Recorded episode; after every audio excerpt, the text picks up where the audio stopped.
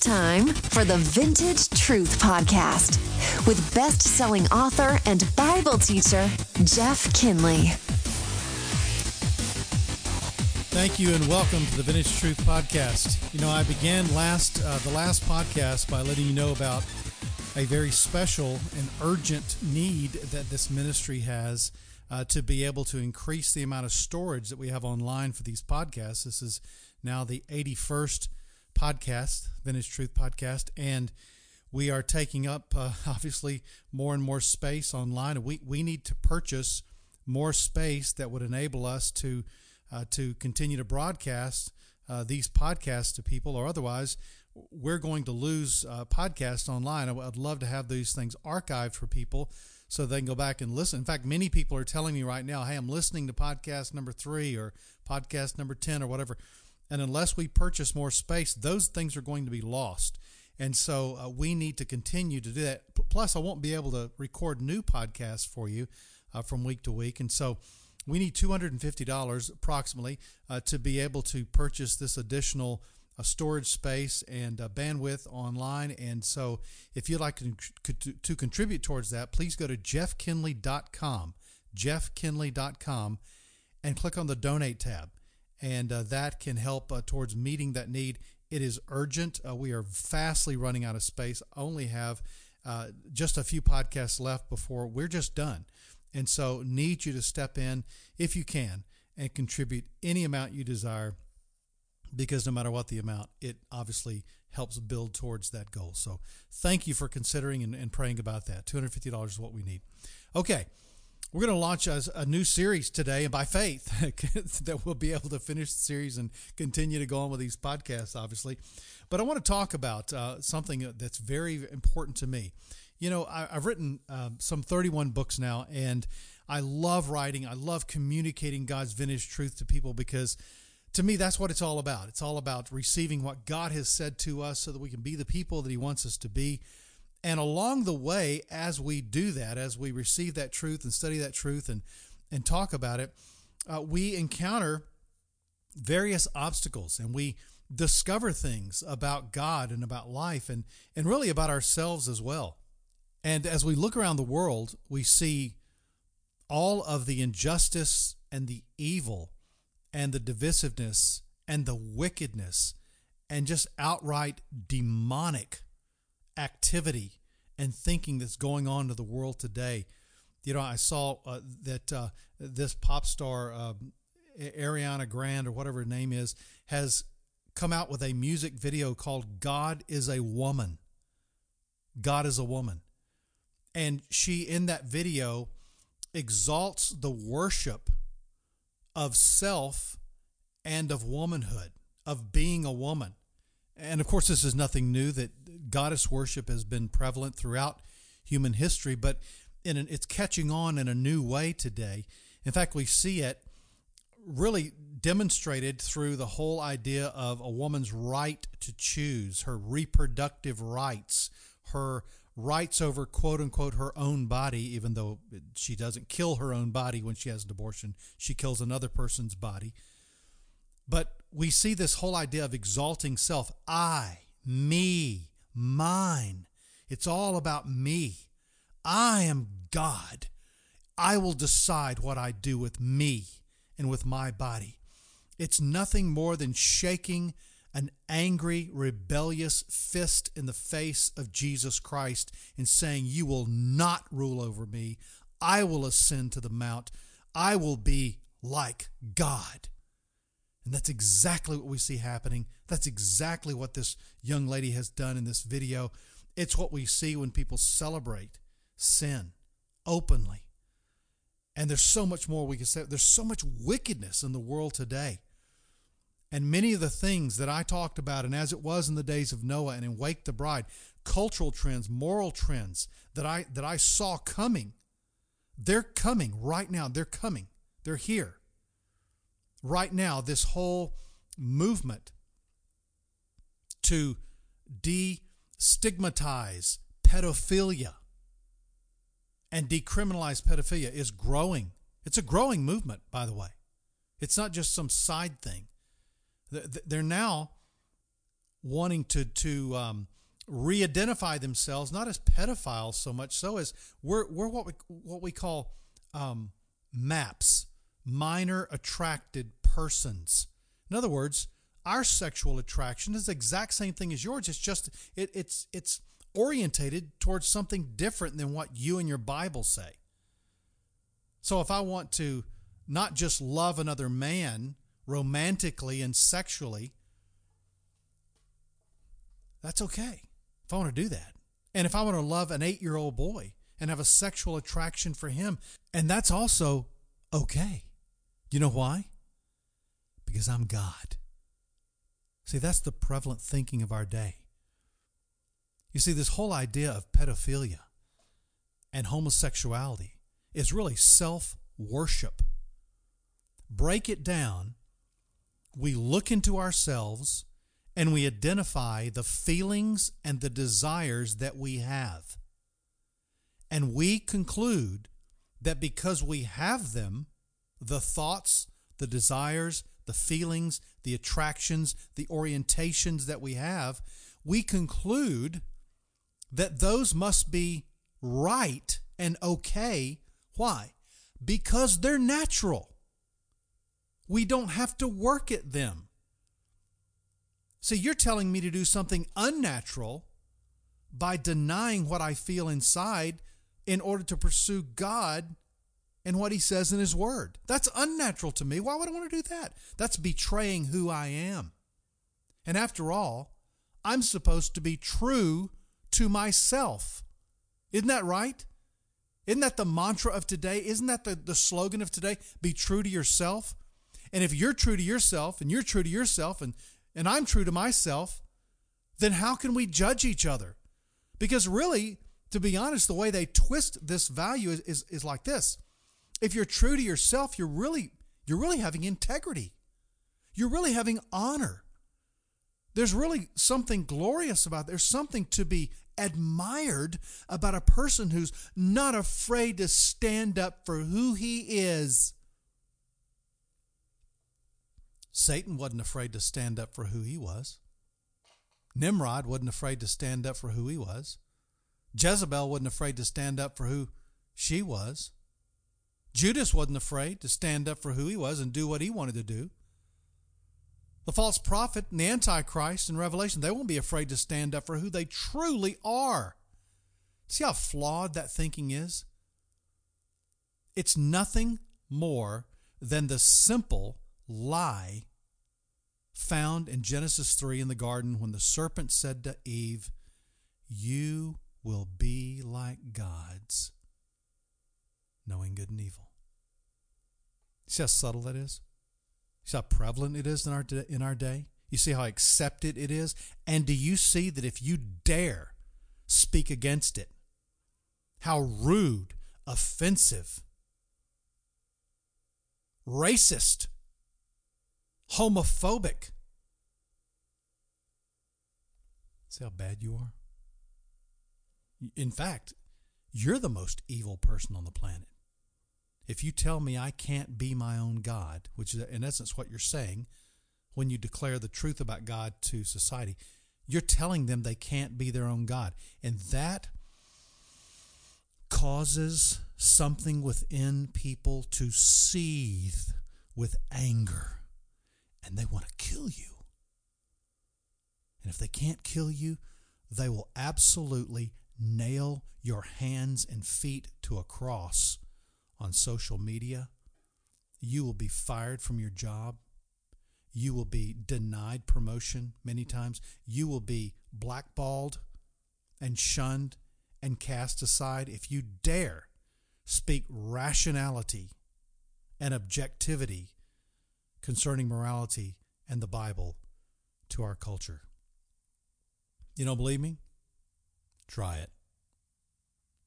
You see, here's our problem and you know, the old quote that uh, sometimes even a blind hog finds an acorn. You ever heard that quote? You know, they stumble on an acorn. Doesn't mean they're right. Just means that every now and then they say something or do something that's that's true. you know why? Because all truth is God's truth. Oscar Wilde said this. He says, "We are each our own devil. And we make this world our hell. Devils creating a hell on earth. That's what we are as human beings.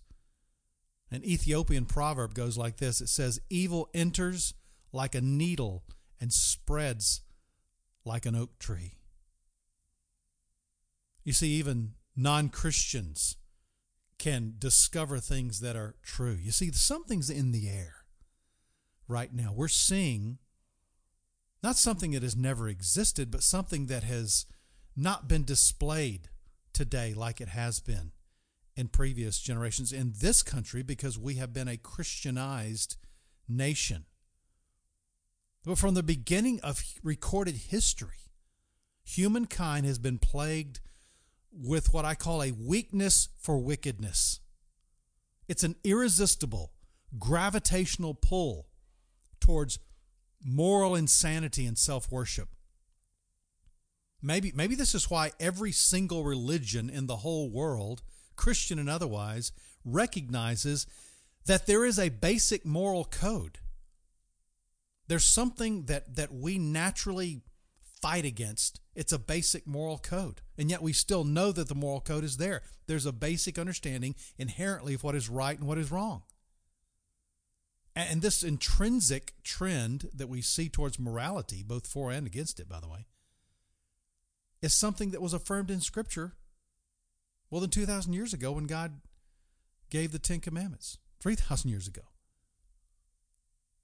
But here's the real question why are we bent this way? Why are we like the way we are? Why do we tend towards self worship? Why do we do the things that we that we do and say? Why are we so afraid of God? That's really it's it's really Christophobia. Is what humanity has. We are so threatened by the concept of God, of a creator, of a moral lawgiver, of someone who's who's greater than we are. So why do we do these wicked things? Do mankind's heinous acts stem from some inherent evil that dwells inside us? Or could it be that we're actually not responsible for our actions? I mean, we're just molecules in motion, right? If evolution is true, then we're just responding to electronic impulses brought on by this evolved DNA. Not our fault. And quite frankly, that makes sense if evolution is true. If there's no God and evolution is true, then you know what? Just do what you want. I mean, as Anton LaVey, the founder of the Church of Satan, famously said, do as thou wilt. Because self fulfillment is the greatest pursuit that a human could ever know. Self fulfillment. Hey, by the way, we're seeing that in a lot of Christian churches today where they're preaching self fulfillment. It's the whole point of being here. It's the whole point of it. It's the point of there being a God that He can fulfill you and make you feel something. You ever notice how self centered we are in our Christianity? That everything in our faith exists for us. And even the songs we sing back praise to God are primarily motivated by the things he does for and the way that he makes us feel. Not that those aren't true, but it tends to drive the narrative of our worship. It's all about how I feel. It's not about who he is or just what he's done or declaring his truth. It's all about me. And really, the ultimate end of my faith and my Christianity is I am served. You see how backward that is? The point of Christianity is not that we are served, is that we serve him. Boy, we flipped this thing upside down, haven't we? Oh, let's go back to that then.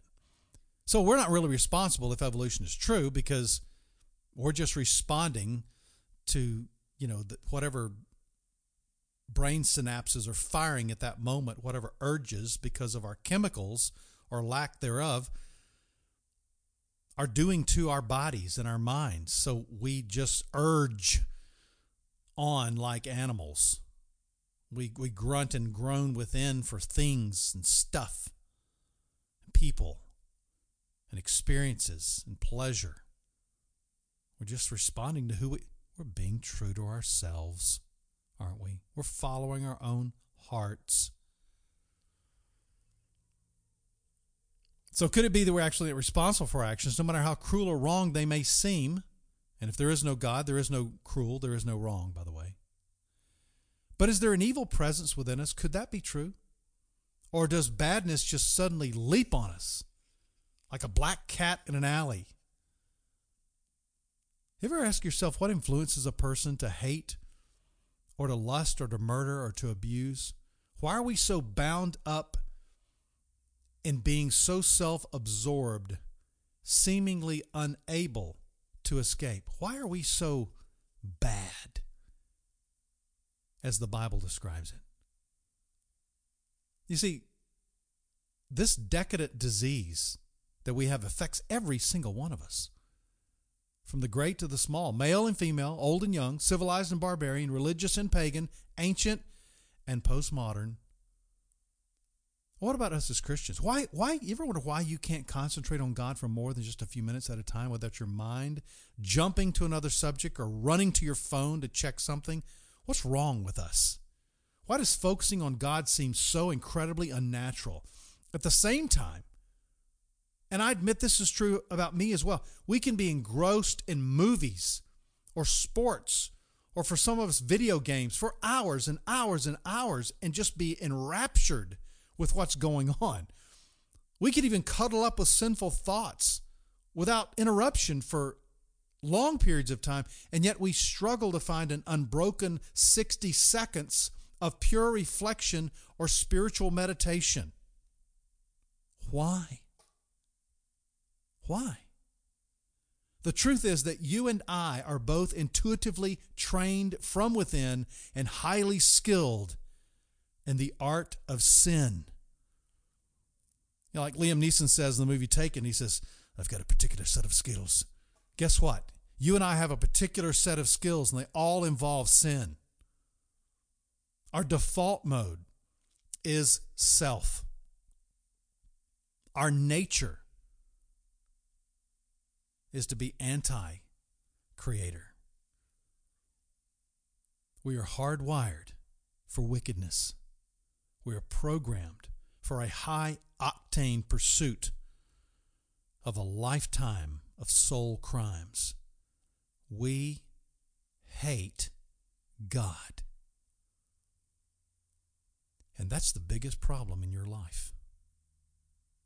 That's the biggest problem in my life. Is that by nature I hate God. And, and, and by the way, this makes us not want to want Him. It makes us not want to surrender to Him because, as I said earlier, it becomes a huge threat to who we are, to our very identity. I mean, we naturally uh, we you know we talk about people identifying as the opposite sex or you know identifying as you know the different age than they are. I mean, just all, some of the insanity of our age that we are embracing, by the way. We're saying it's okay. It's like we're the only sane people on the planet. And everybody else has just gone crazy. Got people identifying as animals now. And then some people just, I want to identify just as a good businessman. I want to, that's going to be my pursuit. I'm, a, I'm just going to be a great student or what, you know, whatever. And those things, some of those things themselves are not inherently evil, but guess what? Outside of the context of relationship with Christ, it's just another way to say, I don't like you, God. I'm going to do what I want to do.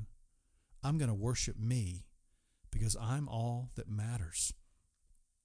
Say, Jeff, how do we understand all this? Well, to understand it, understand this big problem we have, we have to go back. We have to press rewind we have to do scene selection all the way back to the beginning of this story and find out what happened to our parents, to our original parents. That cause us to be the way that we are. You want to understand why you do the things that you do, why you don't do the things that you want to do, why you do the things that you said you would never do, why it seems so hard to be consistent in your relationship with Jesus Christ? I'm going to tell you why. We're going to talk about this thing. It's called the zombie within you. We're going to break it down piece by piece and make it clear and get some hope. Thanks for listening to the Vintage Truth Podcast. Please subscribe and share with a friend. For more about Jeff's ministry, go to jeffkinley.com.